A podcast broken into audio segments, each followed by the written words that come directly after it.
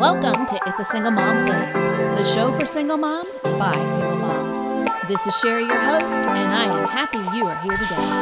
Remember, it's a single mom thing and not the single thing that stops you. As you count down the days to Christmas with your kids, you may also want to count down the number of Christmases you have left with your kids. Just as our time is valuable single parents, so is the time we have left with our kids. In a diaper dash, they are dependent on you one day, then dashing out the door for a date, driving, yes, your car. Like that, in a blink of an eye, that baby cry will soon be yours when they leave the nest. So, I suggest you slow your roll this Christmas with your kids. Welcome to another episode of It's a Single Mom Thing. From the day you let the world know you have a bun in your oven, there is always someone cooking up some advice for you. Am I right? Whether it's how to raise and praise your kids, discipline, schools, and all the rules, somebody has an opinion to share with you. This one, of course, you've heard many times. Enjoy this time as they grow up fast. When you are still sleepless, tied to a pump, or still showing that baby bump, you may find yourself thinking, Is this the rest of my life? I know for me, I used to think, Great. My life has come down to me being a human cow. I never thought there was an end as the hours I was awake were endless. But one day, it all comes to an abrupt stop. Whether you start to notice this when they notice someone other than you, to the time they get their first babysitting job, their first zit, or they shut the front door for the last time. The endless hours with them will come to an end. Now, I don't know if that excites you, exhausts you, or scares the bejesus out of you, but hopefully it helps you.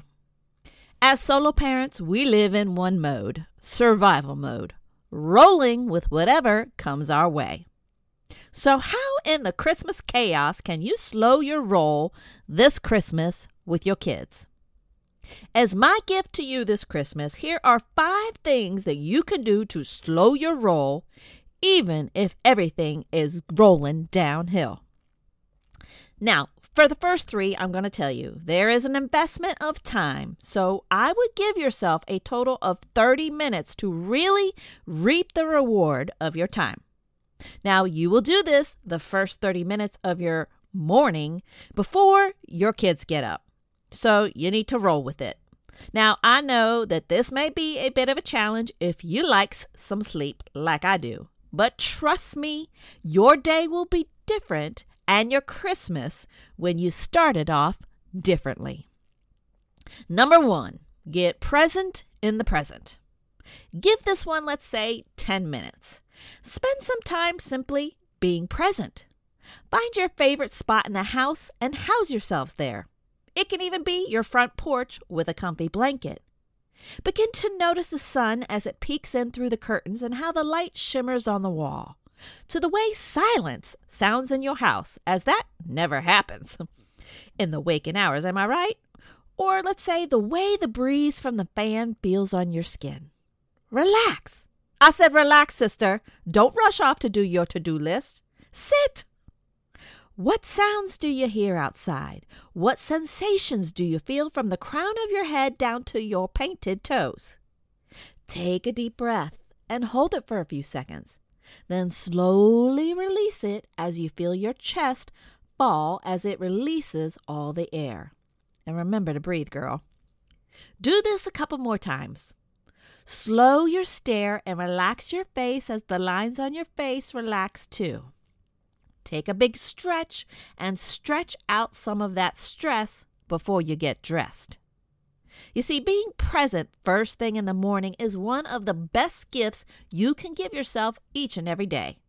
It stills your mind and slows your pace before the day races away. Now, number two, wake up with some wisdom. So, I said before, being present is one of the best gifts you can give yourself every day. But to really superset that workout, you want to wake up with some wisdom. Now that you are relaxed, your mind is open, you can get yourself that cup of coffee you've been craving and get into God's Word. Give yourself an extra 15 minutes, starting, let's say, with the book of Proverbs. Whether you read one line of verse a day, if that's all the time you have, or one chapter. You see, Proverbs is full of wisdom to wake up your spirit, getting you pointed in the right direction for your day. Number three, set an intention. Now that you are refreshed and renewed, set your mind on what you want to experience that day. Do you want to be, I don't know, do you want to experience humility, being more mindful of others than yourself? Do you want to have the experience of joy in all your situations? Do you want to experience sharing gratitude with your kids? Do you want to experience peace in your parenting with your kids? Or how about do you want to experience maybe more childlike behavior and play with your kids? What experience, not emotion, what experience do you intend to experience that day and set it as an intention? Take 10 minutes. Get clear on it. See it in your mind. Play it out like a mental movie before you get up.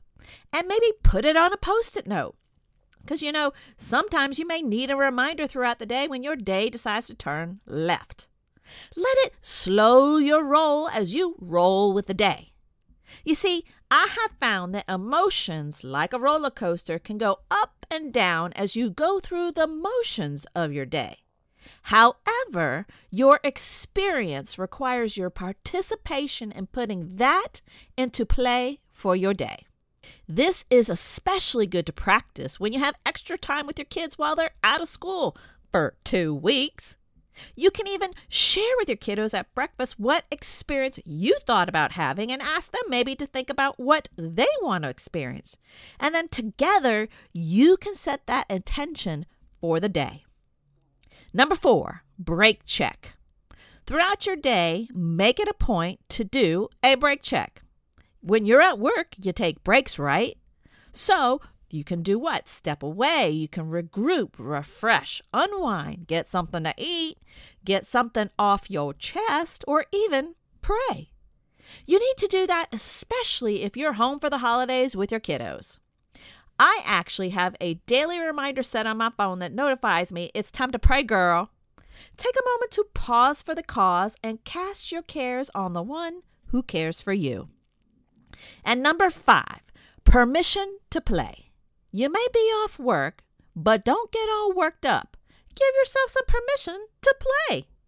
Build margin in your mundane and schedule some playtime with your kids. Let your kids come up with the activities. Or, I don't know, one of the things I like to do is fill a jar of activities that I was willing to play and let them pick one out each day. Now, here's a pro tip communicate with your kiddos when, where, and how long your play date so you can set the expectation. This is especially important if you have to work from home for the holidays, or let's face it, you're a single parent. You may be off from work, but it doesn't mean you are truly off from work. Now, if your kids don't know how to read a clock, set a stopwatch on your phone or an egg timer that they can track. This also helps you get your chores and more done without feeling guilty, while dedicating time to experience play with your kids. Listen, you may be a parent, but you still need to give yourself some permission to play. And another thing, if your kiddos go to the other parent's house or a friend's house for the day, the same rule still applies for you. Give yourself some adult playtime so you are emotionally available for your kiddos when they come home. As I close, I hope you slowed down enough during this podcast to peep out some new possibilities for you and your family. Your time with your kiddos is, in my opinion, your most valuable commodity. You can't return it, you don't want to put it on layaway, and you never get it back. You use it or you lose it. You know, I speak from experience, and it's your experience this Christmas that I want to give not only to you, but to your kiddos as well. So learn to slow your roll this Christmas with your kids. Do you have teens and want to tune into another conversation? Your girl had the privilege to be a guest on the podcast called Baffled, helping you understand your misunderstood teen. Find it on your favorite podcast platform and get in the conversation. Now, I warn you, I may sound a little different as I had to be more classy and less sassy. Now, before I go, I pray that God's blessings of peace, provision, protection, and new possibilities over you and your families this holiday season. I'm off returning January 8th for our fourth season. And I want to thank all of you for sharing your precious time and this last year with me. It is all my pleasure and privilege to be with you. Do you need prayer this holiday season? You need to please call us. We are available 24 7 at 855 822 Pray. We are here for you. Have a wonderful couple of weeks, and remember, it's a single mom thing and not the single thing that stops you. Thanks for listening to It's a Single Mom Thing. I hope you enjoyed our time together. If you have more questions on how to have a relationship with Jesus or need prayer, visit us at www.shepherdsvillage.com backslash prayer. For more information and resources, check out our show notes.